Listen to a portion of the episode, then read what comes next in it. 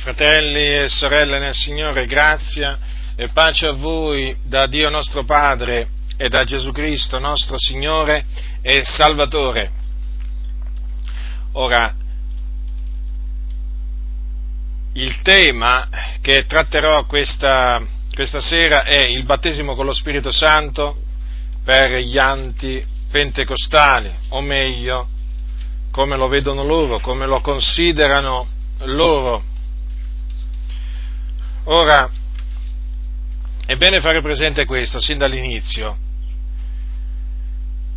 che per antipentecostali si intendono tutti coloro che negano che il battesimo con lo Spirito Santo sia una seconda esperienza distinta dalla nuova nascita o conversione, e non solo negano questo, ma negano anche che sia un'esperienza che è sempre accompagnata dal parlare in altra lingua. Quindi questo deve essere, diciamo, ben chiaro sin dall'inizio, per, per avere chiaro che cosa intendiamo per antipentecostali. E questo perché? Perché noi pentecostali, basandoci su quello che la Sacra Scrittura insegna, diciamo, dichiariamo con ogni franchezza che il battesimo con lo Spirito Santo, e questo naturalmente poi lo dimostrerò con le scritture, il battesimo con lo Spirito Santo è una esperienza successiva alla nuova nascita o conversione, praticamente non sono la medesima esperienza. La nuova nascita è una cosa, il battesimo con lo Spirito Santo è un'altra cosa. E il battesimo con lo Spirito Santo è sempre accompagnato dal parlare in altra lingua. Chi sono gli antipentecostali? Per entrare, diciamo, un po' più nel dettaglio. Allora, piccolo riassunto. Chiesa riformata, Praticamente le chiese riformate sono quelle che si rifanno agli insegnamenti del riformatore Calvino. Chiese valdesi, che si rifanno agli insegnamenti di Calvino in quanto hanno accettato la riforma praticamente proposta da Calvino. A un certo punto della loro storia i valdesi hanno aderito alla riforma praticamente del riformatore di, eh, diciamo, portata avanti dal riformatore di Ginevra, Calvino. Poi ci sono i battisti, le chiese battiste. Poi ci sono le chiese metodiste, in Italia le chiese metodiste si sono alleate con le chiese valdesi, infatti si dicono chiese valdo-metodiste. Poi ci sono le chiese presbiteriane, in Italia ce ne sono poche, ce ne sono molto di più in America e nei, nei paesi anglosassoni. Diciamo che... E le chiese dei fratelli, ecco, ci sono pure le chiese dei fratelli. E hanno in comune questa loro, diciamo, tesi, che appunto non esiste un battesimo con lo Spirito Santo per il credente dopo che ha creduto. Non esiste. Perché il credente ha già ricevuto, secondo loro, il battesimo con lo Spirito Santo quando ha creduto, quando è nato di nuovo. Quindi non deve ricercare nessuna esperienza dopo eh, che si è convertito, non deve cercare nessuna esperienza chiamata battesimo con lo Spirito Santo, e meno che meno deve cercare di parlare in altra lingua. O meglio, meno che meno deve desiderare che il Signore gli dia di parlare in altra lingua.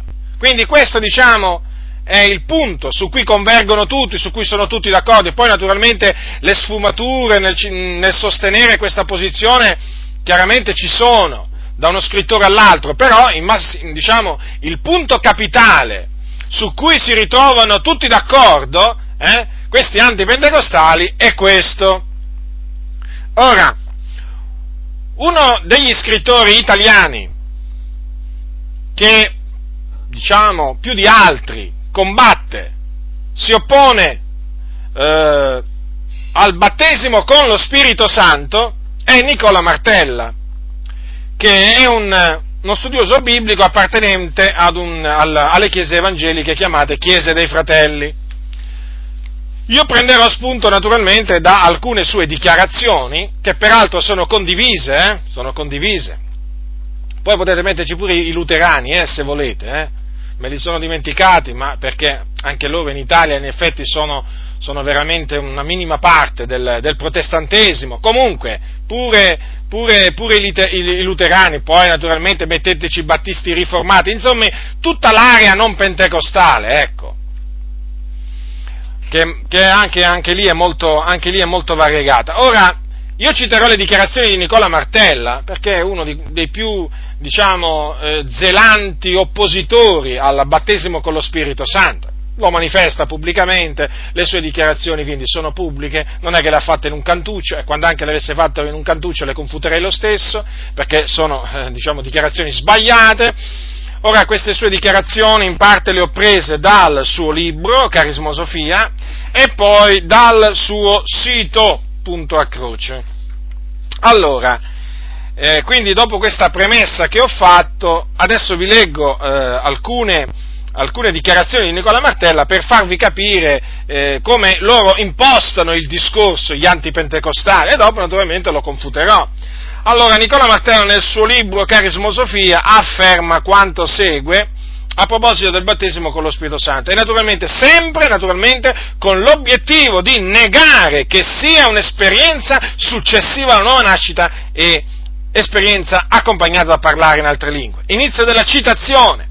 Dobbiamo credere al battesimo dello Spirito Santo? Sì, certamente ma in ogni modo non a quello carismatico, ma a quello biblico. Noi crediamo che il cosiddetto battesimo dello Spirito Santo coincida con la nuova nascita e abbia luogo nel momento di una conversione genuina.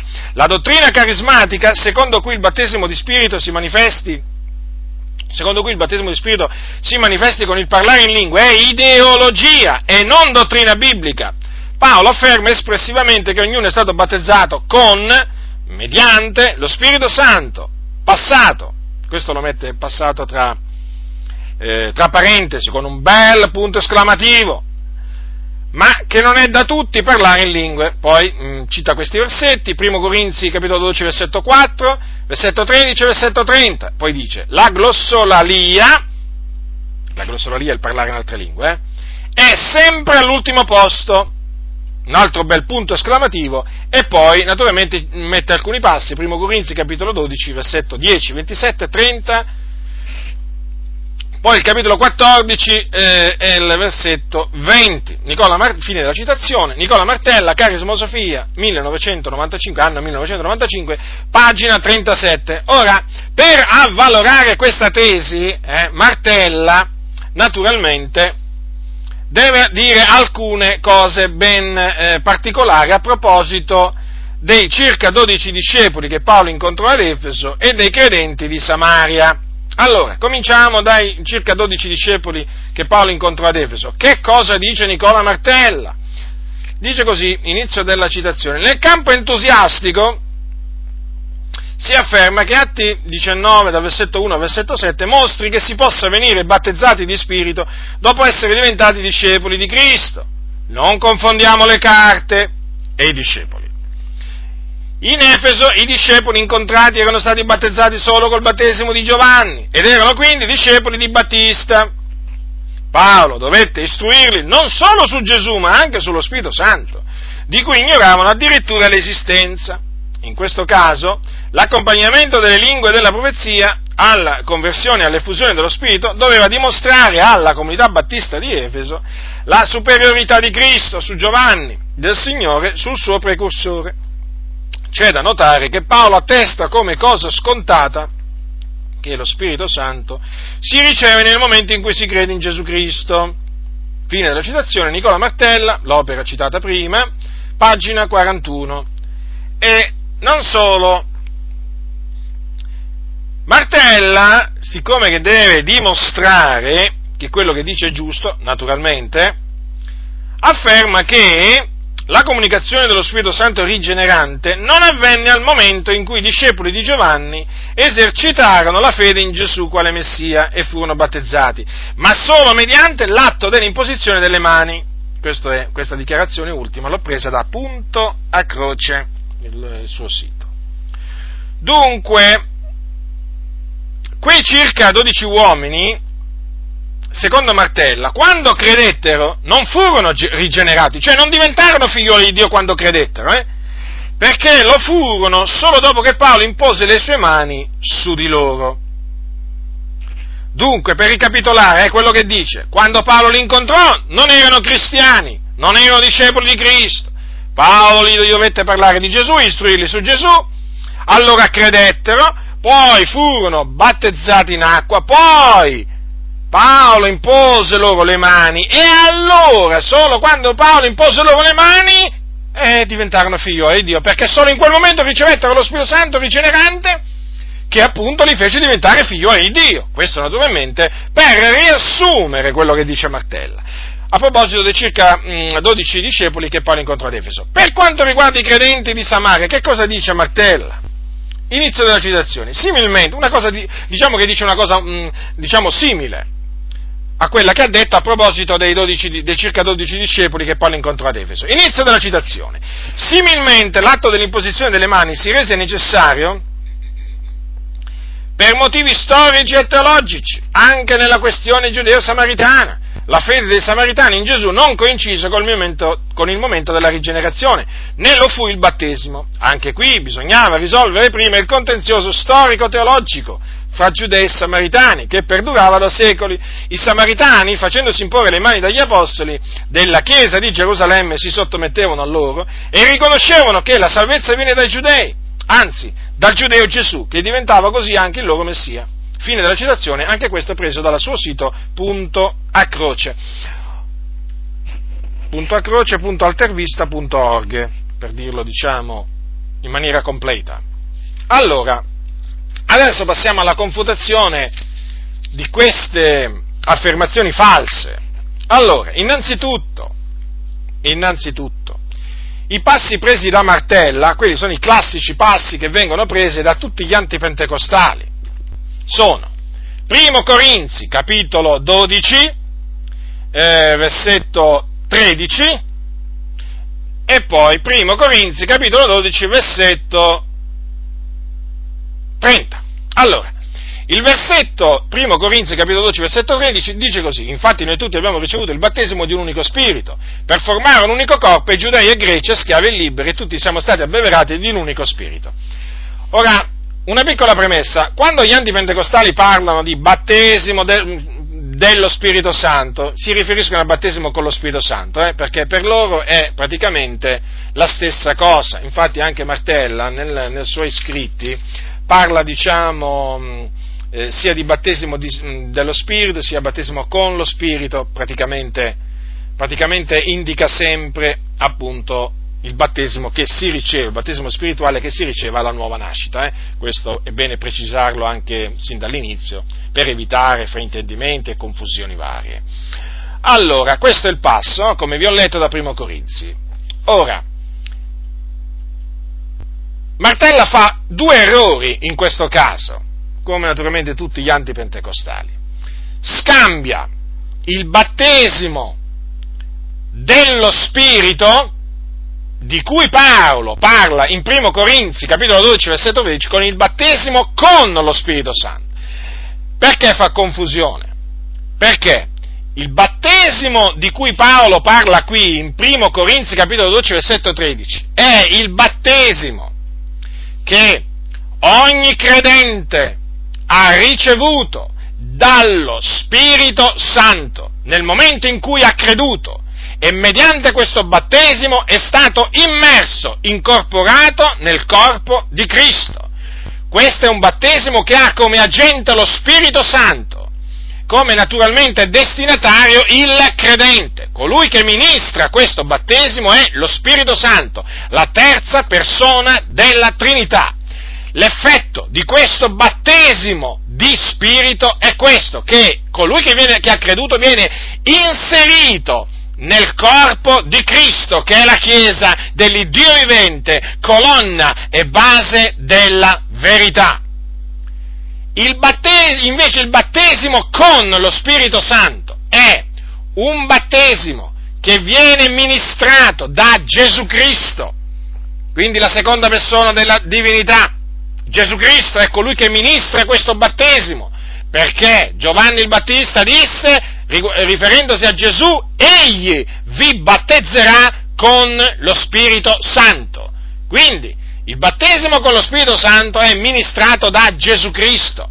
Che cosa avviene mediante questo battesimo? Che il credente, cioè colui che ha già creduto, viene rivestito di potenza dall'alto, secondo che disse Gesù rice- ai suoi discepoli, voi riceverete potenza quando lo Spirito Santo verrà su di voi e come aveva detto poco prima, Giovanni battezzò sì con acqua, ma voi sarete battezzati fra non molti giorni con lo Spirito Santo. E queste parole le disse a dei credenti, appunto, i suoi, i suoi discepoli.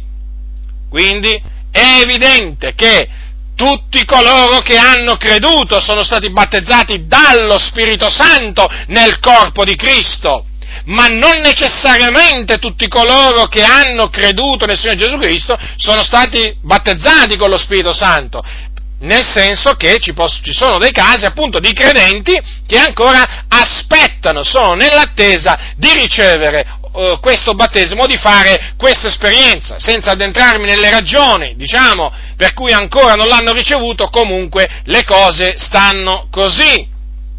Ora, eh, l'altro errore che fa è quello di interpretare la domanda che fa Paolo, o, o meglio, eh, di prendere la risposta inevitabile che si deve dare alla domanda parlano tutti in altre lingue, e che è no, perché non tutti parlano in altre lingue, in questo senso.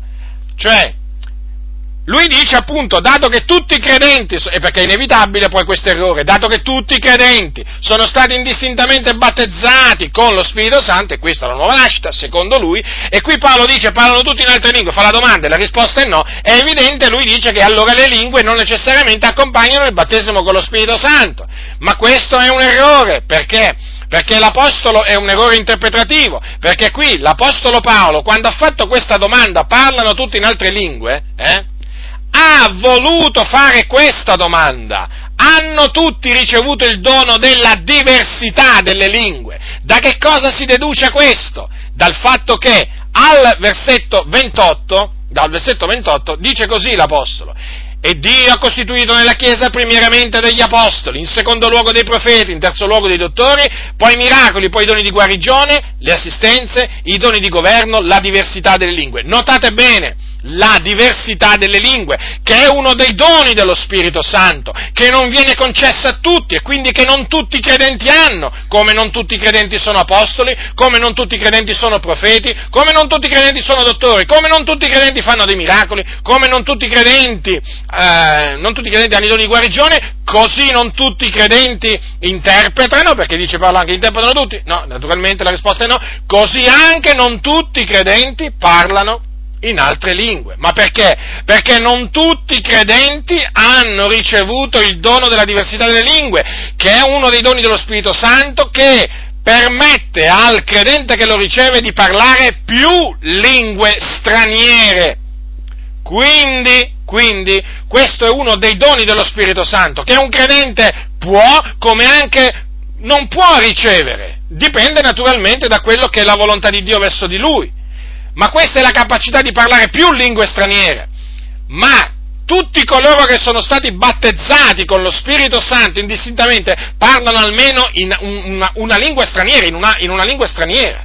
Certamente, perché appunto sono stati battezzati con lo Spirito Santo, ma non tutti coloro che sono stati battezzati con lo Spirito Santo eh, hanno ricevuto questo dono, che è quello di parlare più lingue straniere, infatti è chiamato diversità delle lingue. Quando un credente viene battezzato con lo Spirito Santo, comincia a parlare in altra lingua. Hm?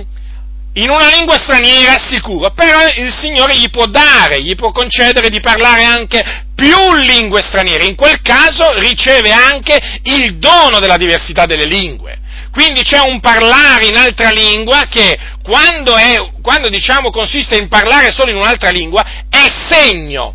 È appunto, comunque sia, è il segno del battesimo con lo Spirito Santo, ma quando eh, diciamo, c'è un parlare, c'è una, una, diversità di lingue, allora quello è non solo segno ma anche dono. Perché dico non solo segno? Perché comunque sia il parlare in altre lingue o le lingue sono sempre un segno, non per i credenti, ma per i non credenti. Quindi è evidente che tutto il discorso che fa, diciamo, Martella come premessa al battesimo con lo Spirito Santo è sbagliato è sbagliato come il discorso che fa sul, sul, parlare in altre lingue. Ora, generalmente gli antipentecostali dicono che si riceve lo Spirito Santo quando si nasce di nuovo. Eh? Quindi per loro non esiste una seconda ricezione eh, di, eh, di, spirito, una seconda ricezione dello, dello Spirito Santo. Ma loro naturalmente eh, fanno eh, un errore, perché non fanno una, una, una distinzione tra la ricezione dello Spirito Santo che avviene quando si nasce di nuovo, quindi quando si crede, e, quel, e, quella che invece avviene dopo, cioè quando si viene riempiti di Spirito Santo, che appunto costituisce il battesimo con lo Spirito Santo. Ora, è vero che quando uno nasce di nuovo riceve lo Spirito Santo, o meglio, una misura di, di Spirito Santo, perché lo Spirito Santo viene a dimorare in lui, e lo Spirito attesta insieme con il nostro Spirito che siamo figlioli di Dio, e quindi è un figliuolo di Dio chi crede ma differente è la ricezione dello Spirito Santo all'atto del battesimo con lo Spirito Santo. Perché in questo secondo caso, in questo secondo caso, si viene riempiti di Spirito Santo, o in altre parole si riceve una misura di Spirito Santo superiore, una, una misura maggiore di Spirito Santo. E in questo caso appunto si, si, comincia a parlare in altre lingue secondo che lo Spirito dà di esprimersi. Dimostriamo questo con le Sacre Scritture. Ora, vi dicevo prima di Gesù cosa disse agli Apostoli prima di essere assunto, di essere assunto eh, in cielo. Eh, gli disse, voi, voi, eh, allora, capitolo 1, dice così, voi sarete battezzati con lo Spirito Santo fra non molti giorni. Questa era la promessa del Padre che i discepoli avevano udito da Gesù Cristo. Ora, il giorno della Pentecoste, quindi quando Gesù era già in cielo, che cosa avvenne? Che i, tutti coloro che erano riuniti, circa 120, furono ripieni dello Spirito Santo, capitolo 2 degli Atti, versetto 4. Tutti furono ripieni dello Spirito Santo e cominciarono a parlare in altre lingue, secondo che lo Spirito dava loro ad esprimersi. Quel riempimento eh, dello Spirito Santo fu il battesimo con lo Spirito Santo che Gesù Cristo, il Figlio di Dio, aveva promesso ai suoi prima di essere assunto in cielo. Infatti, quando poi, eh, eh, quando poi eh, quelli di Cornelio e casa sua ricevettero lo Spirito Santo, che cosa dirà poi Pietro? Che cosa dirà poi Pietro ricordando quei fatti? Che, raccontando, raccontando quei fatti ad altri, ad altri credenti, che mentre parlava, mentre parlava, dice così, allora, eh, eh, capitolo 11, versetto 15 degli Atti, come avevo cominciato a parlare, è Pietro che parla, eh, lo Spirito Santo scese su loro e come era sceso su noi da principio. Mi ricordai allora della parola del Signore che diceva Giovanni ha battezzato con acqua, ma voi sarete battezzati con lo Spirito Santo. Ora, perché si ricordò delle parole di Gesù proprio in quella circostanza, cioè proprio quando vide che lo Spirito Santo era disceso su quei gentili e avevano cominciato a parlare in altre lingue? Semplicemente perché? Perché quello era il battesimo con lo Spirito Santo, o meglio, lo stesso battesimo con lo Spirito Santo che avevano sperimentato Pietro e gli altri il giorno della Pentecoste. Ecco perché lo Spirito Santo gli ricordò a Pietro proprio quelle precise parole di Gesù. Vi ricordate Gesù aveva detto sullo Spirito Santo quando sarà venuto egli vi ricorderà quello che lui aveva detto. Eh, certo, le parole di Gesù avrebbe ricordato. E vedete che in questo caso lo Spirito Santo gli ricordò proprio queste parole proprio perché Pietro fu testimone appunto del battesimo con lo Spirito Santo tra i gentili, o meglio sperimentato dai gentili. Dunque, quello fu il battesimo con lo Spirito Santo il giorno della Pentecoste che eh, ricevettero eh, i circa 120. Tra quei circa 120 c'erano anche, c'erano anche ehm, i dieci discepoli di Gesù a cui Gesù apparve dopo essere risuscitato. Eh sì, perché vi devo ricordare, eh, vi devo ricordare che qui stiamo parlando eh, vi parlerò poi dell'apparizione di Gesù ai dieci e non agli undici perché mancava Toma quando appunto avvenne ciò. Eh? adesso fra poco ve lo, ve lo, dirò. Allora, la domanda è questa, ma i, i, i, i diciamo, i discepoli, prendiamo adesso solo i dieci, volendo escludere Toma, ma dovremmo, dovremmo, dovremmo, includerlo, ma proprio per tenerci proprio strettamente poi al testo che vi citerò dopo. Eh? Prendiamo adesso i dieci esclusi, eh, quindi senza Toma, eh? dieci, eh, Toma in questo, in questo, caso non c'è. Hm?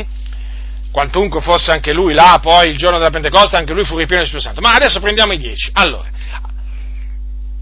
erano, erano dei credenti, avevano creduto nel Signore Gesù Cristo, prima che Gesù apparisse loro, certo che avevano, certo che avevano creduto. Difatti, al capitolo 17 di Giovanni, Gesù nella preghiera che innanzò al Padre, cosa disse?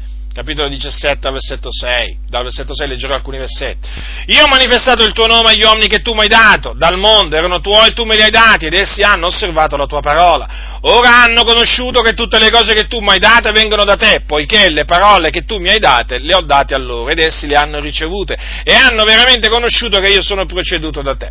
E hanno creduto che tu mi hai mandato. Io prego per loro non prego per il mondo, ma per quelli che tu mi hai dato, perché sono tuoi. E tutte le cose mie sono tue, le cose tue sono mie. Ed io sono glorificato in loro. Ora notate bene, Gesù disse in questo caso che non pregò per il mondo. Per chi pregò? Per i discepoli. Quindi i discepoli non erano parte del mondo, erano stati riscattati dal mondo. E poi cosa disse Gesù di, di costoro? Erano tuoi, tu me li hai dati. E quindi erano di Dio, e quindi erano figliuoli di Dio. Poi avevano creduto, avevano conosciuto avevano veramente conosciuto che Gesù era proceduto da Dio. Quindi, e quindi erano figliuoli di Dio, fratelli, fratelli di Gesù Cristo, di fatti, di fatti. Quando Gesù apparve alle, eh, quando Gesù, secondo quello che è scritto in Matteo, quando mh, mm, Gesù apparve alle donne, capitolo 28, versetto 10, disse così, allora Gesù disse loro, non temete, andate ad annunziare ai miei fratelli che vadano in Galilea, là mi vedranno.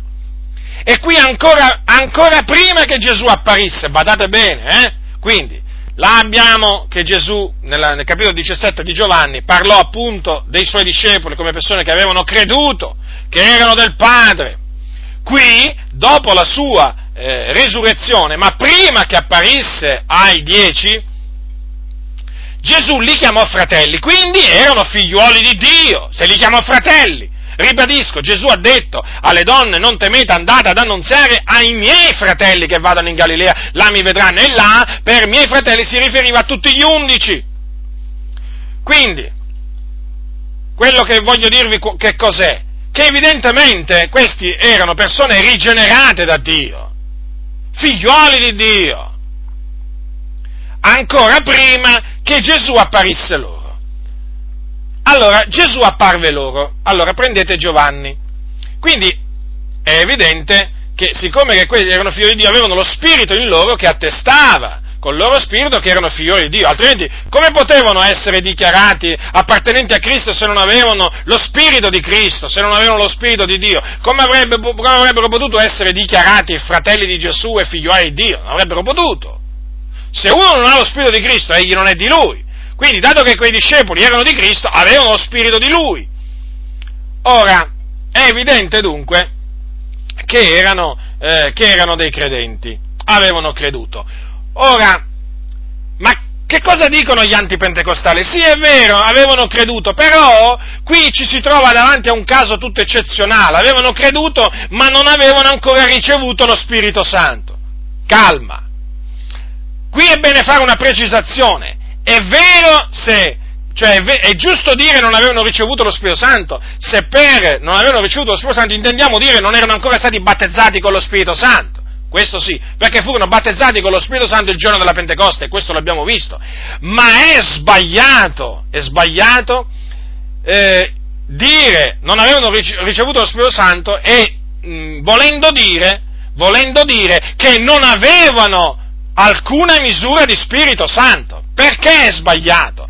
Perché al capitolo 20 di Giovanni, eh, troviamo scritto che quando Gesù apparve loro, ai dieci, e Toma non era presente, ascoltate che cosa c'è scritto capitolo 20, dal versetto, dal versetto 19. Or la sera di quello stesso giorno, che era il primo della settimana, ed essendo per timore dei giudei serrate le porte del luogo dove si trovavano i discepoli, dove si trovavano i discepoli, Gesù venne e si presentò qui in mezzo e disse loro, pace a voi. E detto questo mostrò loro le mani e il costato. I discepoli dunque, come ebbero veduto il Signore, si rallegrarono. Allora Gesù disse loro di nuovo, pace a voi, come il Padre mi ha mandato, anch'io mando voi. E detto questo, soffiò su loro e disse, ricevete lo Spirito Santo, a chi rimetterete i peccati saranno rimessi, a chi li riterrete saranno ritenuti. Ora, notate bene dunque che ancora prima del giorno della Pentecoste, i discepoli avevano lo Spirito Santo. Quindi, vedete, quindi, è vero, gli antipentecostali dicono sì, avevano creduto, però, però, eh, questo lo dico io, si dimenticano volontariamente, eh, e dico anche, aggiungo astutamente, eh, di citare queste parole di Gesù ai discepoli. Perché? Perché? Ammesse non concesso che avessero prima creduto, ma non avevano nessuna misura di Spirito Santo, comunque sia, in questo caso ricevettero lo Spirito Santo. Ma in questo caso, quando Gesù disse ricevete lo Spirito Santo, non ricevettero il battesimo con lo Spirito Santo e quindi non la pienezza dello Spirito Santo. Perché? Perché non si misero a parlare in altre lingue. Perché altrimenti Gesù non avrebbe poi detto, prima di essere assunto in cielo, o poco prima di essere assunto in cielo, voi sarete battezzati con lo Spirito Santo fra non molti giorni. Se, già ricevuto, se avevano già ricevuto il battesimo con lo Spirito Santo, che Gesù cosa gli avrebbe detto? Una menzogna. E invece no sono due esperienze distinte. Qui, quando Gesù disse loro ricevete lo Spirito Santo, i discepoli ricevettero una misura di Spirito Santo.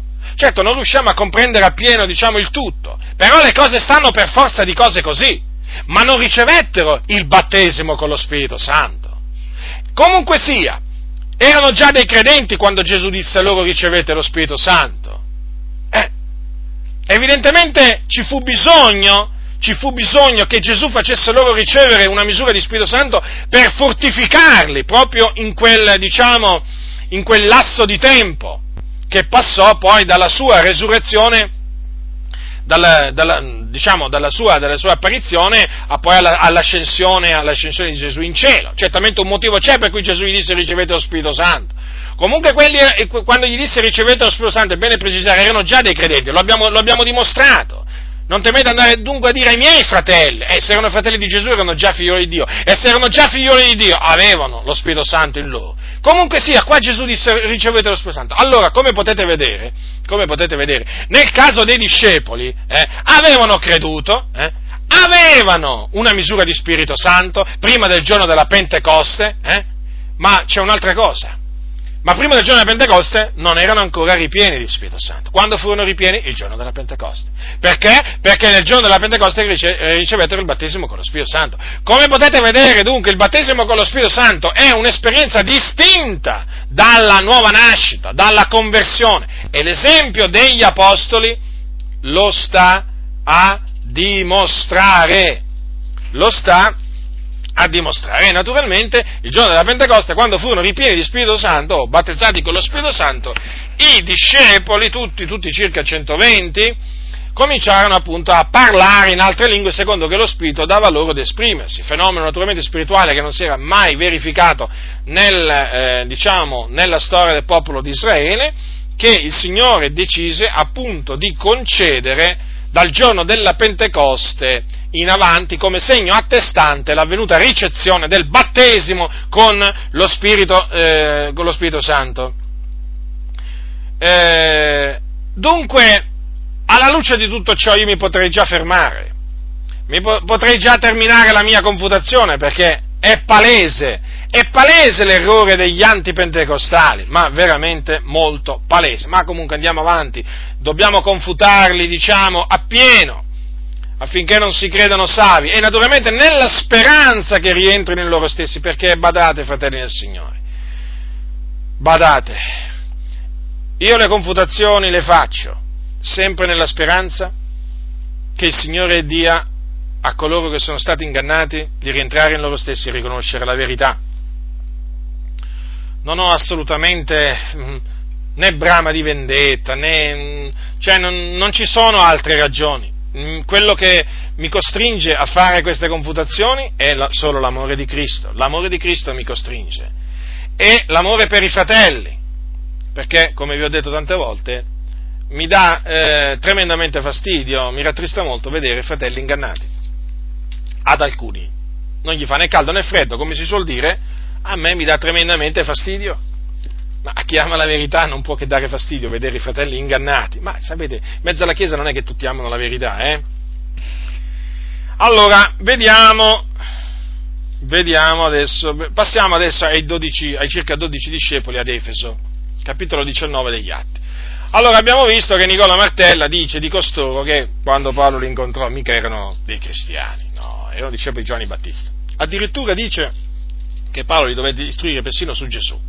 Addirittura dice che questi nacquero di nuovo, praticamente diventarono figlioli di Dio quando Paolo gli impose le mani. Cioè, considerate voi un po', considerate voi un po' che cosa dice. Allora, ora avvenne, capitolo 19 dal versetto 1, ora avvenne mentre Paolo era a Corinto, che Paolo, oh, scusate, ora avvenne mentre Apollo era a Corinto che Paolo, avendo attraversato la parte alta del paese, venne ad Efeso e vi trovò alcuni discepoli ai quali disse, riceveste voi lo Spirito Santo quando credeste? Ed essi a lui, non abbiamo neppure sentito dire che ci sia lo Spirito Santo. Ed egli disse loro, di che battesimo siete dunque stati battezzati? Ed essi risposero del battesimo di Giovanni. E Paolo disse, Giovanni battezzò col battesimo di ravvedimento, dicendo al popolo che credesse in colui che veniva dopo di lui, cioè in Gesù. Udito questo furono battezzati nel nome del Signore Gesù e dopo che Paolo ebbe loro imposto le mani lo Spirito Santo scese su loro e parlavano in altre lingue e profetizzavano. Erano in tutto circa 12 uomini. Allora, innanzitutto cominciamo col dire che qui la riveduta diciamo, ha una traduzione sbagliata, fallace, difettosa. Perché la, la vera domanda che fece Paolo fu riceveste voi lo Spirito Santo dopo che avete creduto? Diodato infatti ha tradotto correttamente, anche nella versione di Re Giacomo, cioè la King James Version, è proprio stato tradotto così questa, questa, questa domanda. Ora, vediamo se questi erano veramente dei cristiani. Martella lo esclude e praticamente quasi tutti gli antipentecostali. Qui dobbiamo stabilire se questi, se questi erano veramente discepoli di Cristo, o meno. Eh, qui dobbiamo, dobbiamo per forza di cose sviscerare, sviscerare queste parole, perché non, non, abbiamo, non, abbiamo, altro, fratelli del Signore, abbiamo queste parole di Luca scritte negli Atti degli Apostoli, dobbiamo sviscerarle, investigarle, ehm, esaminarle approfonditamente per, per capire qua chi dice la verità Dicono la verità quelli che dicono che questi erano già dei credenti quando Paolo li incontrò? O dicono la verità quelli che dicono che questi ancora non erano dei credenti in Cristo Gesù, non erano discepoli di Cristo? Allora, prendiamo la domanda che Paolo ha fatto a, que- a quelle persone. Dice, riceveste voi lo Spirito Santo quando credeste. Ora, adesso per un momento mettiamo da parte, diciamo, il fatto che eh, diciamo, si dovrebbe eh, tradurre dopo che avete creduto. Ma qui c'è un verbo che usa l'Apostolo Paolo, eh, che è voce del verbo, cioè eh, un'espressione che è voce del verbo credere. Credere. Paolo gli fa, prendiamo diciamo come l'ha tradotta Luzzi, riceveste voi lo Spirito Santo quando credeste. Ora, se Paolo, quando incontrò queste persone, gli fece questa domanda, usando questo verbo, vuol dire che si era reso conto che questi avevano creduto. Cioè, non... Ehm, altrimenti gli avrebbe detto, ma voi avete creduto? No, invece gli ha fatto un'altra domanda, riceveste voi lo Spirito Santo quando credeste? E quindi Paolo aveva compreso, riconosciuto, che quei circa 12 uomini avevano creduto. E in chi avevano creduto? In Gesù Cristo. E dunque, che sono tutti questi discorsi che fanno gli antipentecostali per voler far credere che quelli non erano discepoli di Cristo? Sono discorsi vani, vani, perché quelli avevano veramente creduto. Ma, fratelli nel Signore, ma voi quando incontrate delle persone eh, che, diciamo, in cui riconoscete dei fratelli, dei discepoli di Cristo, voi evidentemente riconoscete, no? Che hanno creduto, da come parlano. Generalmente è così. Uno comprende subito, no? Dalla, da quello che uno confessa di credere. Comunque si percepisce anche da questo, no? Se uno ha creduto, se uno non ha creduto. Ci si parla, ci si scambiano, diciamo, informazioni, eh, ci si racconta la propria testimonianza, brevemente magari. Queste sono tra le prime cose che si, fa, si fanno quando si incontrano altri fratelli. Poi naturalmente il discorso prosegue e allora si parla anche diciamo, di altre cose, ma una delle prime cose generalmente è sempre, è sempre la propria testimonianza. Ora, ma se Paolo gli ha fatto questa domanda, eh, Paolo non voleva sapere se questi si erano convertiti, se erano nati di nuovo. No, gli ha fatto un'altra domanda, se avevano ricevuto il battesimo con lo Spirito Santo, è un'altra cosa. Perché Paolo sapeva che quelli erano dei credenti, voleva sapere un'altra cosa, se avevano ricevuto potenza dall'alto. E poi, e poi, ma ammesso e non concesso, che quando lì si, si, si, parla di alcuni discepoli fossero i discepoli di Giovanni Battista, ma i discepoli di Giovanni Battista avevano creduto in Gesù Cristo. Perché? Perché Giovanni Battista, come dirà poi lo stesso Paolo, diceva al popolo di credere in colui che veniva dopo di lui, cioè in Gesù. Quindi, ma anche se dovessimo dire, veramente, guardate, anche per andargli incontro con tutta la nostra buona volontà a questi antipentecostali, no?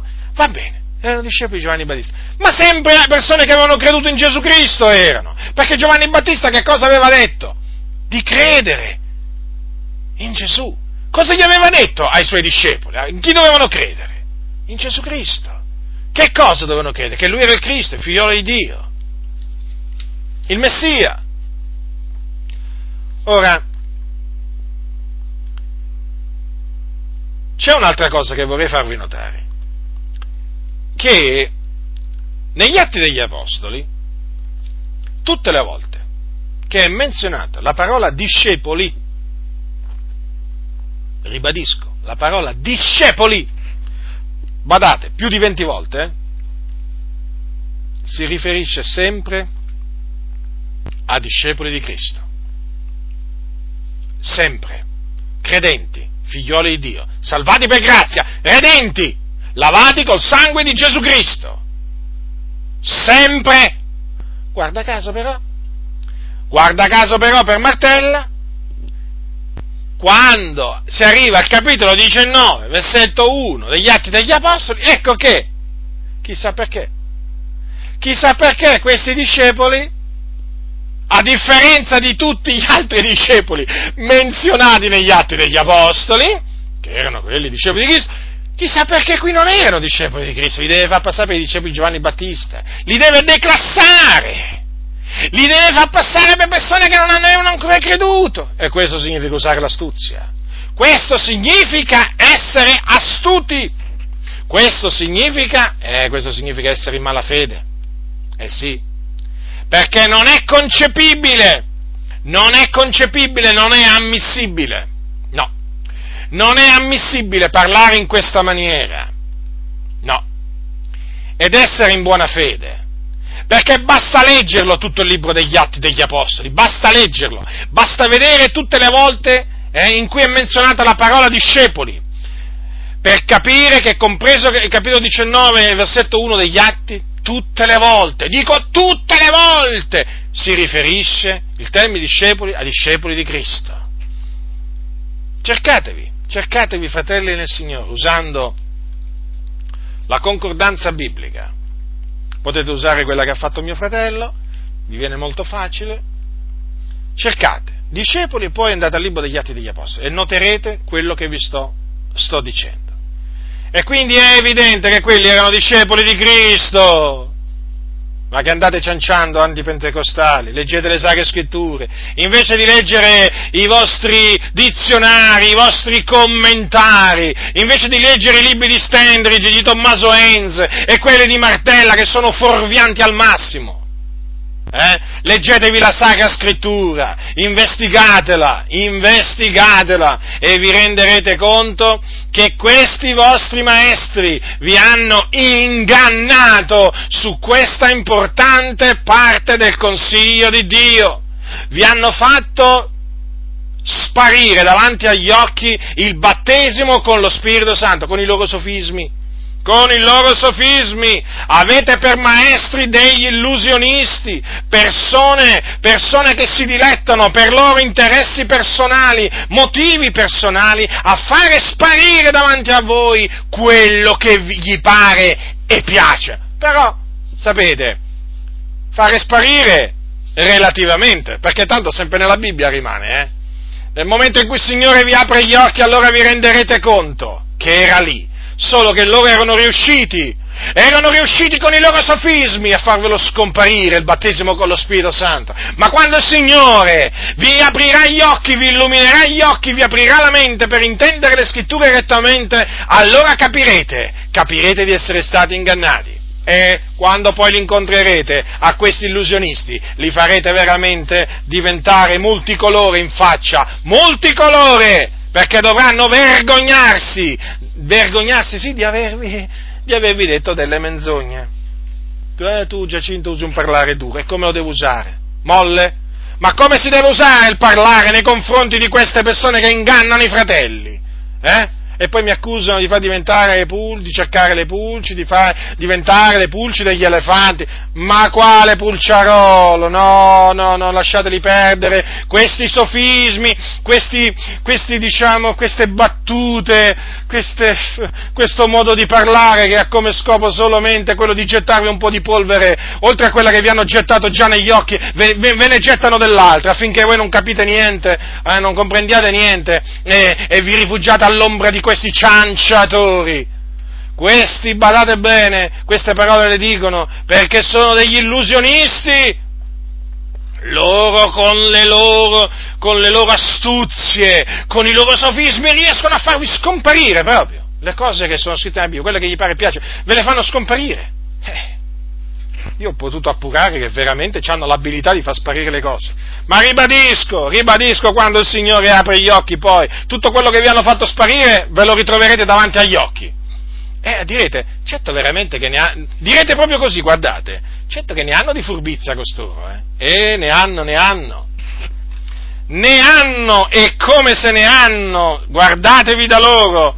Ora, io dico una cosa, ma poi, eh, voglio dire, poi Martella, Martella, ritorniamo a lui naturalmente perché io ho citato, ho citato lui all'inizio, poi lui praticamente finisce con il contraddirsi, ma in maniera proprio palese, eh? glielo facciamo notare noi naturalmente, perché lui naturalmente lui non, non, riconoscerà mai, a meno che il Signore veramente gli apre la mente per intendere le scritture, no, ma lui non, non riconoscerà mai di essersi contraddetto. Lui dice, c'è da notare che Paolo attesta come cosa scontata che lo Spirito Santo si riceve nel momento in cui si crede in Gesù Cristo.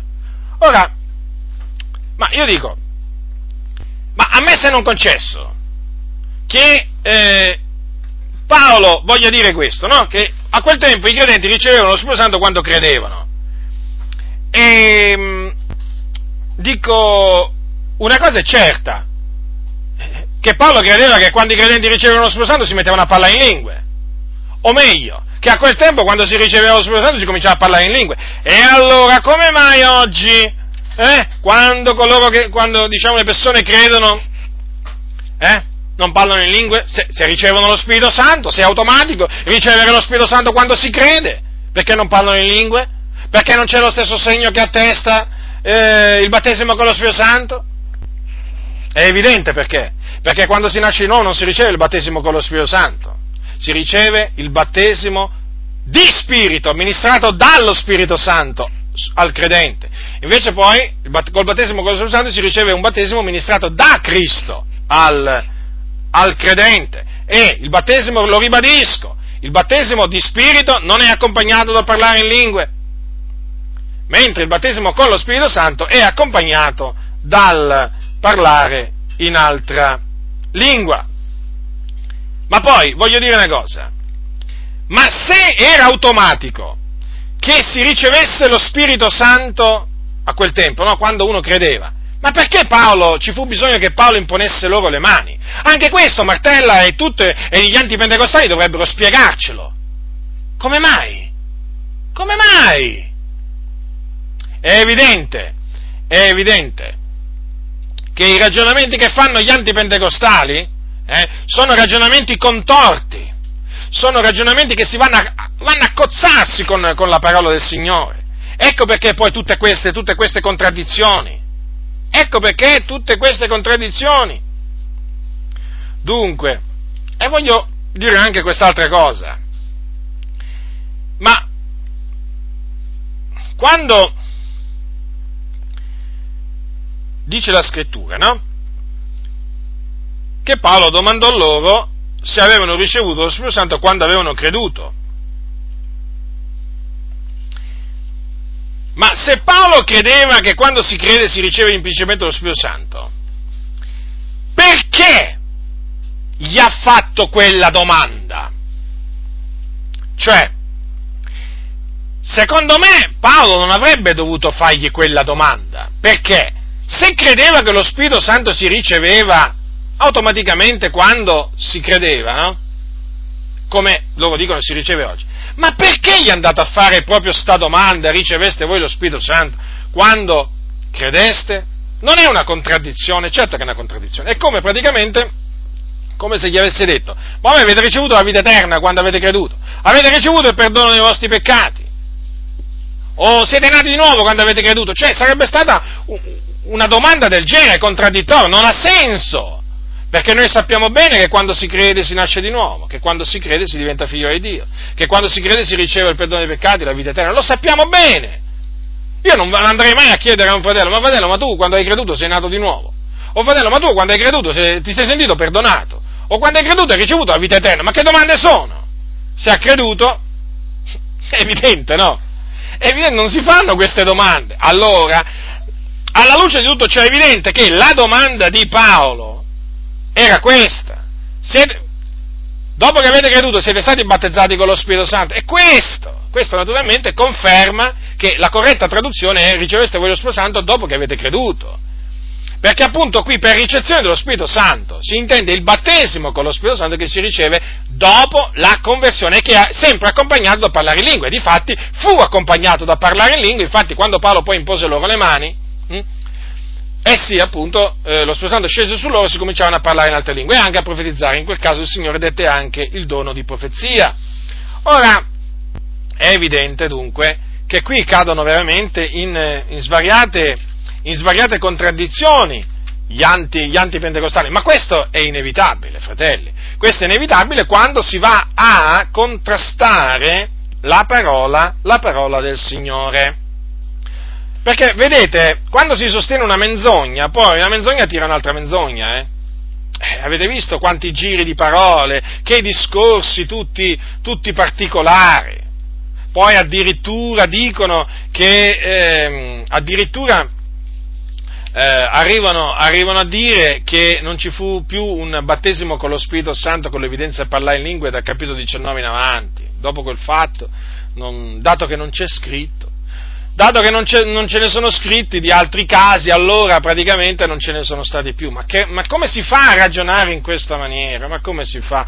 Ma veramente, ma qui a costoro che si dicono maestri, proprio veramente, bisogna prenderli for- di forza, metterli su una sedia e dirgli ma statevi fermi là e mettetevi a imparare veramente. Ma imparate, imparate prima, ma io vorrei dire imparate l'ABC.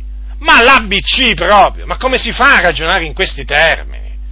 Quindi praticamente a un certo punto io non leggo più una cosa negli atti degli apostoli, dicono, beh, voglio dire, evidentemente quella cosa, diciamo, non è stata più, non si è verificata più. È un po' come se dovessi dire, beh, eh, diciamo che eh, l'unica volta, è l'ultima volta che negli atti degli apostoli si parla di veramente eh, di un battesimo per immersione in acqua, è quello del, dell'eunuco Filippo, del, dell'eunuco, no? Voi sapete, lì proprio c'è un chiaro riferimento all'immersione, no? Quindi, dato che dopo il capitolo 8, dopo quell'evento, non, verif- non c'è scritto più che, che, qualcuno è stato battezzato in molta acqua o comunque per immersione. Eh, allora non lo dobbiamo più accettare il battesimo per immersione, non fu più praticato il battesimo per immersione, come fu praticato per aspersione, per infusione, come fu, come fu praticato poi? Cioè da quel giorno in poi come fu, come fu come fu ministrato? Come fu ministrato? Fu con, mm, continuarono a ministrarlo per immersione o magari c'è qualche dubbio che magari gli apostoli Filippo abbia cambiato metodo di battezzare, magari chissà, cominciato per, a battezzare per aspersione, per infusione, eh? Semplicemente perché non c'è scritto un altro esempio? Ma non si può ragionare in questi termini. Ma che maniera ma non si legge la Bibbia in questa maniera. Non si legge la Bibbia in questa maniera. Cioè, ma veramente chi, chi insegna a leggere la Bibbia in questa maniera sbaglia lui e fa sbagliare gli altri. Passiamo ai credenti di Samaria. Anche qui, naturalmente, gli antipentecostali devono ricorrere all'astuzia. Non posso chiamarla altrimenti, fratelli, perché questa è astuzia.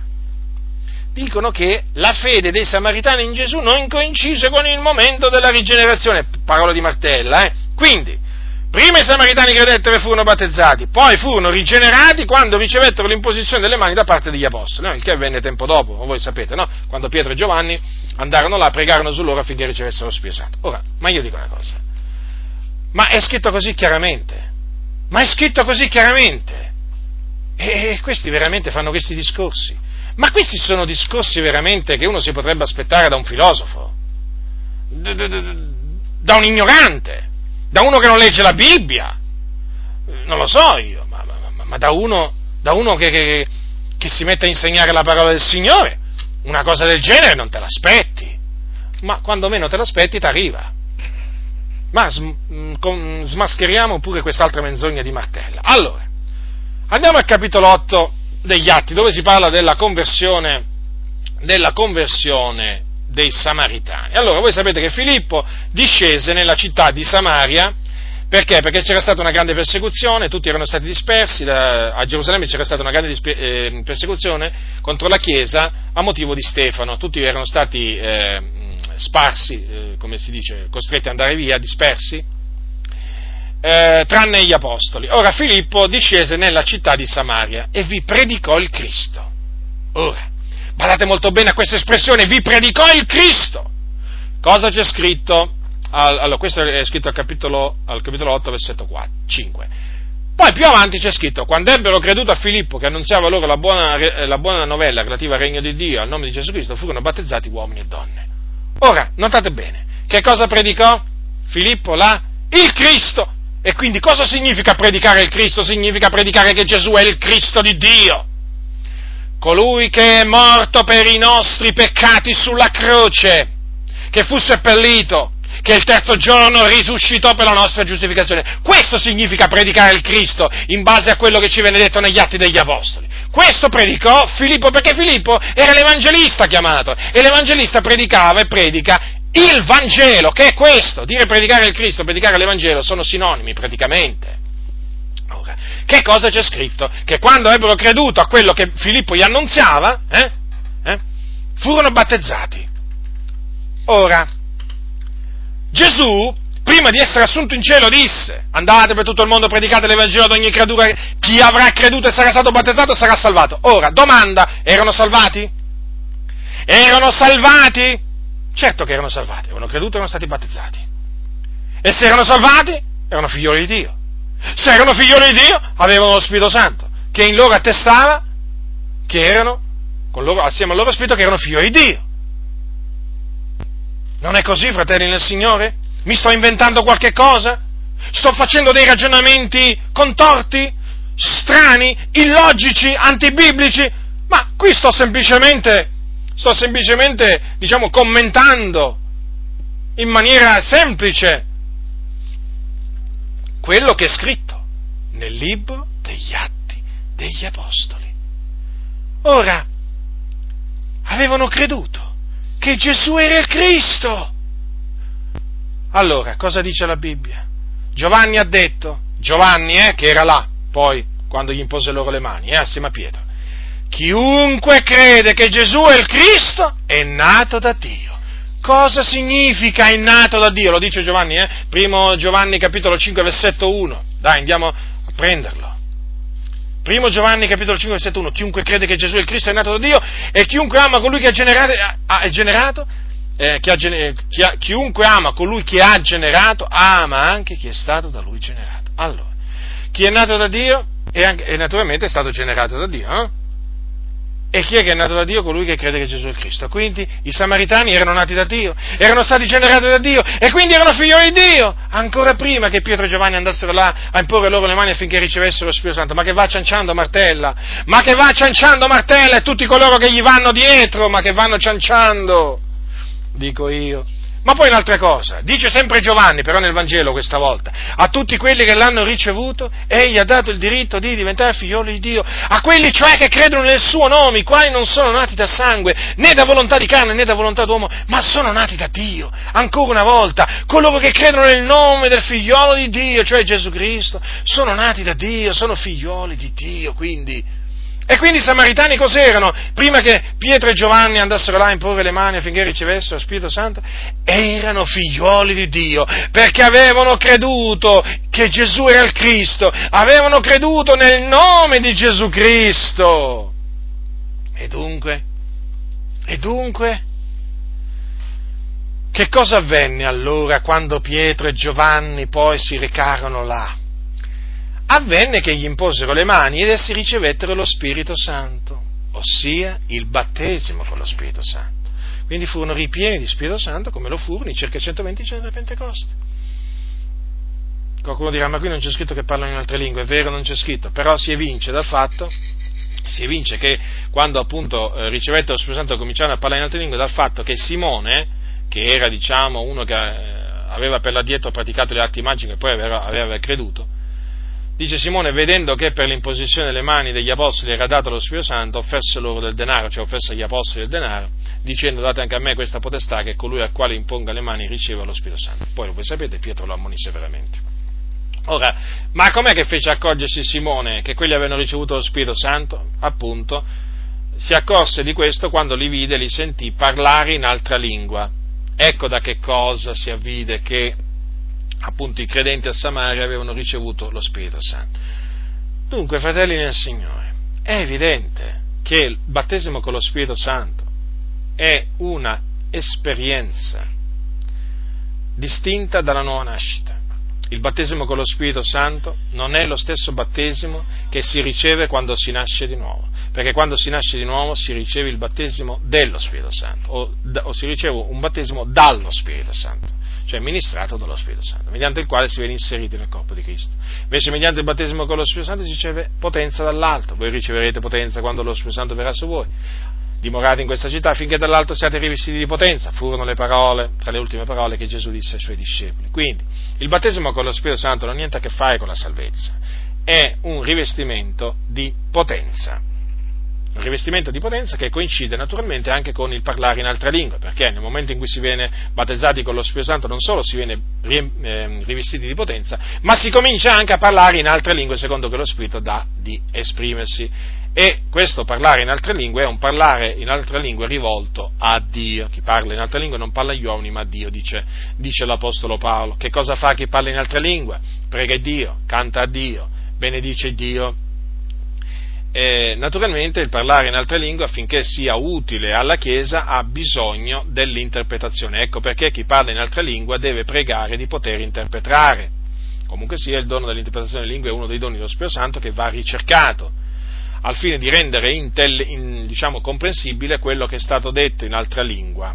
Ecco perché è importante il dono dell'interpretazione delle lingue. Comunque sia, comunque sia, anche in assenza di chi interpreta, la Bibbia dice se c'è chi parla in altre lingue siano due o tre al più a farlo, uno dopo l'altro e uno interpreti.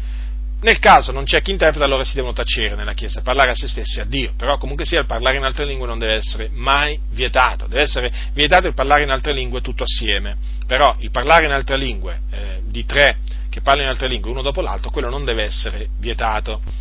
Allora, il punto dunque è questo, per ritornare appunto al punto capitale che ho trattato sbagliano grandemente gli antipentecostali. è proprio un, un grosso errore che naturalmente il nemico è riuscito a fargli accettare e in questa maniera è riuscito a eh, farli eh, rimanere privi, privi, del battesimo con lo Spirito Santo. Non stiamo dicendo che appunto ehm, eh, diciamo, gli, i, membri di, i, membri di, queste chiese non sono figlioli di Dio. Coloro che in mezzo a loro, in mezzo ai battisti, Chiesa dei Fratelli, metodisti, valdesi, presbiteriani e così via, tutti coloro che in mezzo a loro hanno creduto che Gesù è il Cristo, tutti coloro che si sono pentiti dei loro peccati, tutti coloro che hanno creduto nel Vangelo della grazia di Dio, sono figlioli di Dio, sono figlioli di Dio. Eh, hanno quindi in loro una misura di Spirito Santo, che appunto attesta insieme con il loro Spirito che sono figlioli di Dio. Noi li riconosciamo come figlioli di Dio, non abbiamo nessun problema, ci mancherebbe altro. Ci mancherebbe altro, ma se Dio li ha rigenerati, chi siamo noi da dire che non li ha, non li ha eh, rigenerati? Assolutamente. Però il discorso è questo, bisogna anche dire a questi fratelli, con ogni franchezza, che una cosa è nascere di nuovo, altra cosa è venire battezzati con lo Spirito Santo. È vero che il battesimo con lo Spirito Santo non aggiunge niente alla salvezza, perché la salvezza, il perdono dei peccati, la vita eterna, la giustificazione, la remissione dei peccati si riceve all'atto del credere, però comunque sia, se Dio l'ha stabilito, vuol dire che è utile, certo che è utile, basta vedere nel libro degli Atti degli Apostoli quanto fu utile agli Apostoli, è utile sì, anche perché il battesimo con lo Spirito Santo come ho detto prima, non solo è un rivestimento di potenza, ma eh, mette in grado di parlare in altra lingua e quindi di pregare Dio in altra lingua. E pregare Dio in altra lingua è una cosa grande, perché tu intercedi per i santi secondo il Dio come lo Spirito ti dà di esprimerti. Praticamente tu, eh, il Signore ti dà la capacità di pregare il Dio per dei fratelli o anche per te stesso, chiedendogli delle cose a Dio che tu non sai che tu non intendi, però stai chiedendo per lo Spirito, stai facendo delle richieste a Dio per lo Spirito Santo. Questo naturalmente non potrebbe, e naturalmente queste richieste le puoi fare anche per persone che non conosci, anche per persone che non conosci, che magari si trovano in Africa, in Asia e così via. E questa naturalmente è una capacità soprannaturale che procede dallo Spirito Santo, che è presente nel credente solo dal momento in cui viene battezzato con lo Spirito Santo. Qui non stiamo facendo classifiche, qui non stiamo eh, non stiamo dicendo che noi pentecostali siamo superiori, eh, siamo superiori ai battisti ai metodisti, assolutamente, qui stiamo solo facendo presente che è un errore credere che quando si nasce di nuovo si è già ricevuto il battesimo con lo Spirito Santo. È un errore. Chi ha accettato questo errore si è privato del battesimo con lo Spirito Santo. Dunque, affinché sia chiaro, perché qui non stiamo facendo nessuna discriminazione, questa confutazione non deve passare per una discriminazione, assolutamente. Tutti coloro che hanno ricevuto Cristo sono figliuoli di Dio noi li riconosciamo come tali. Talvolta non avviene il contrario da parte loro, comunque. Non dobbiamo assolutamente, non dobbiamo assolutamente contraccambiare, a, diciamo, non dobbiamo rendere male per male. Sappiamo bene che tra gli antipentecostali ce ne sono alcuni che arrivano a dire delle, delle cose proprio veramente che dire che sono assurde proprio è, è un eufemismo. Comunque, contro di noi naturalmente, eh, noi pentecostali, ma d'altronde sono stati accecati proprio, sono stati accecati, il nemico è riuscito a sedurli, a ingannarli. È chiaro che nel dire queste cose ce li si fa nemici, però, diceva Paolo ai, ai, santi della Galazia, sono diventato vostro nemico dicendovi la verità. Ora, la domanda posso farla pure io ai battisti, ai metodisti, ai valdesi, Chiesa dei Fratelli, sono diventato vostro nemico dicendovi la verità. Eh beh, se sono diventato vostro nemico dicendo la verità, sono contento, perché comunque vi ho sempre detto la verità. Non è che sono diventato vostro nemico dicendovi la menzogna, no, sono diventato vostro nemico dicendovi la verità. E badate bene che la verità rende liberi. Magari, magari voi vi ostinate a non volere riconoscere la verità, però sappiate che la verità rende liberi, la menzogna incatena voi praticamente rigettando, mi rivolgo a voi battisti, Chiesa dei Fratelli e così via, rigettando la dottrina del battesimo con lo Spirito Santo così come la presenta la Sacra Scrittura, voi vi private, vi private di una benedizione divina, perché è una benedizione divina. Non è qualche cosa che vi regherà del male, che vi farà del male, o che vi indurrà ad agire male. Guardate bene, non prendete come esempio Benny Hinn, non prendete come esempio, eh, diciamo, quelli che si buttano a terra, si cominciano a rotolare, a fare i salti mortali nei, nei locali di culto, a fare i versi degli animali. Non prendete costoro, non prendete quei pentecostali che si mettono con, quei cattolici romani eh, nell'ecumenismo, non prendete ad esempio loro, perché altrimenti è chiaro che qua cioè veramente che idea vi fate? Che allora uno riceve il battesimo con lo Spirito Santo e comincia a fare queste cose strane? No, assolutamente. Noi rigettiamo l'ecumenismo, rigettiamo, rigettiamo queste manifestazioni eh, del riposo nello Spirito, e, insomma, Toronto Blessing e così via. Non guardate a, quel, diciamo, a quei pentecostali che creano confusione, eh, disordinati, operatori di scandali, propagatori di eresie, di falsità, di menzogne. Non guardate a loro, perché noi lo riconosciamo, esistono in mezzo a noi anche questi personaggi che noi naturalmente, come voi sapete, eh, diciamo, rimproveriamo, eh? Noi mettiamo in guardia da costoro, eh? non è che ci tiriamo indietro. Guardate a quello che sta scritto, semplicemente a quello che sta scritto nella Bibbia. Eh, io non vi sto dicendo, non vi sto eh, nascondendo il fatto che in mezzo a noi pentecostali, come, inteso come movimento pentecostale, ci siano veramente delle cose nefande, abominevoli, commesse sì da persone che dicono di essere pieni di Spirito No, questo noi lo riconosciamo, noi non neghiamo e non nascondiamo queste cose, anzi, molti di voi le hanno conosciute proprio perché ve le abbiamo fatte sapere noi. Guardate la Sacra Scrittura, a quello che dice la Sacra Scrittura. Se voi considerate la Sacra Scrittura come parola di Dio, eh, dovete accettare tutto quello che dice la Sacra Scrittura. E quindi non potete rigettare le lingue, non potete rigettare il battesimo con lo Santo, perché se lo fate vi mettete contro la parola del Signore, non è che vi mettete contro di noi, cioè non fatevi l'idea, forse vi siete fatti l'idea che vi siete messi contro di noi, voi vi siete messi contro Dio, perché questa è la parola di Dio, la dottrina è di Dio, non è la dottrina dei pentecostali, è chiamata la dottrina di Dio, è l'insegnamento di Dio. Questa non è eh, la scrittura dei pentecostali, questa è la sacra scrittura. E ogni scrittura è ispirata da Dio.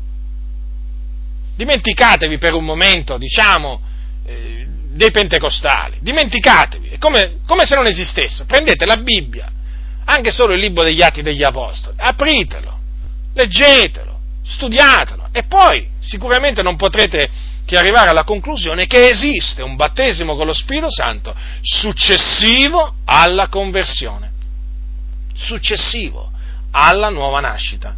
E questo è appunto il battesimo con lo Spirito Santo che Gesù promise ai suoi quando gli disse sarete battezzati con lo Spirito Santo fra non molti giorni. Dunque, fratelli nel Signore, hm, che siete ancora antipentecostali, spero che lo, rimaniate antipentecostali veramente per brevissimo tempo. Piacesse a Dio veramente, come disse un giorno Paolo a Re Agrippo, piacesse a Dio che diventaste, che diventaste tali, diventaste tali. Eh, io spero, spero che questa mia predicazione serva a vo- soprattutto a voi fratelli in mezzo alle chiese dei fratelli, battiste, presbiteriane, riformate, presbiteriane e così via, metodiste, cioè per rendervi conto che avete bisogno che vi si esponga la via di Dio, più appieno la via di Dio, un po' come, un po come Apollo, che ci fu bisogno che Aquila e Priscilla gli esponessero più appieno la via di Dio. Non che non avete creduto nel vero Vangelo, però avete escluso dalle dottrine la dottrina del battesimo con lo Spirito Santo, cosa che non avreste dovuto fare, vi hanno indotto a fare, ma avete sbagliato. Hanno sbagliato i vostri maestri, i conduttori vostri, eh, ma avete sbagliato pure voi a farvi condurre, diciamo, a rigettare la dottrina del battesimo con lo Spirito Santo con l'evidenza del parlare in altre lingue, perché è evidente che le lingue sono il segno attestante del battesimo con lo Spirito Santo, lo abbiamo visto il giorno della Pentecoste, lo abbiamo visto anche lì a, a, a Efeso, poi l'abbiamo visto anche in Samaria, anche se non c'è scritto esplicitamente che si misero a parlare in altre lingue ai credenti in Samaria, quando gli apostoli imposero loro le mani. Poi c'è naturalmente l'altro esempio che non ho citato, che è appunto quello di Cornelio e di quelli di casa sua, che, su cui scese lo Spirito Santo mentre Pietro parlava e si misero a parlare in altre lingue. Quindi vedete, la discesa dello Spirito Santo era accompagnata dal parlare in altre lingue e tuttora, tuttora lo è. Quindi, fratelli nel Signore, fate questo. Ehm, immergetevi nello studio delle Sacre Scritture. Hm? Prendete questo argomento, esaminatelo solo avendo la Bibbia davanti a voi, solo con la Bibbia, solo con la Bibbia, senza nessun manuale, senza nessun altro scritto, solo, solo con la Bibbia. E, come diceva Paolo ai santi di Filippi, se non alcuna cosa sentita altrimenti, Dio vi, rivele, vi, rivelerà anche quella, Dio vi darà intelligenza per intendere la sua parola come, la, come ha dato intelligenza a noi. Eh, qui noi non stiamo cercando di guadagnarvi alle chiese pentecostali, no, cercate di capire. Io sto cercando, con l'aiuto del Signore, di farvi abbandonare un errore, o comunque che poi anche più altri errori poi, no? Perché questa è la cosa importante, questa è la cosa importante, perché è quello che si deve prefiggere un ministro dell'Evangelo. Eh, è questo.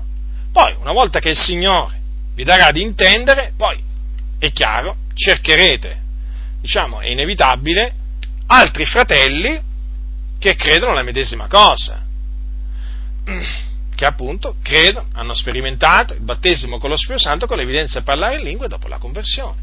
Ma quello sarà, diciamo, normale, direi è fisiologico, no? per usare questa espressione, è normale, perché il cuore dell'uomo risponde al cuore dell'uomo. Però ecco, quello che dovete capire è che noi queste cose, io queste cose, ve le dico per il vostro bene, per il vostro bene. Diceva Paolo, sono diventato vostro nemico dicendovi la verità. Se sono diventato vostro nemico, spero che, spero che un giorno diventi, io diventi vostro, vostro amico.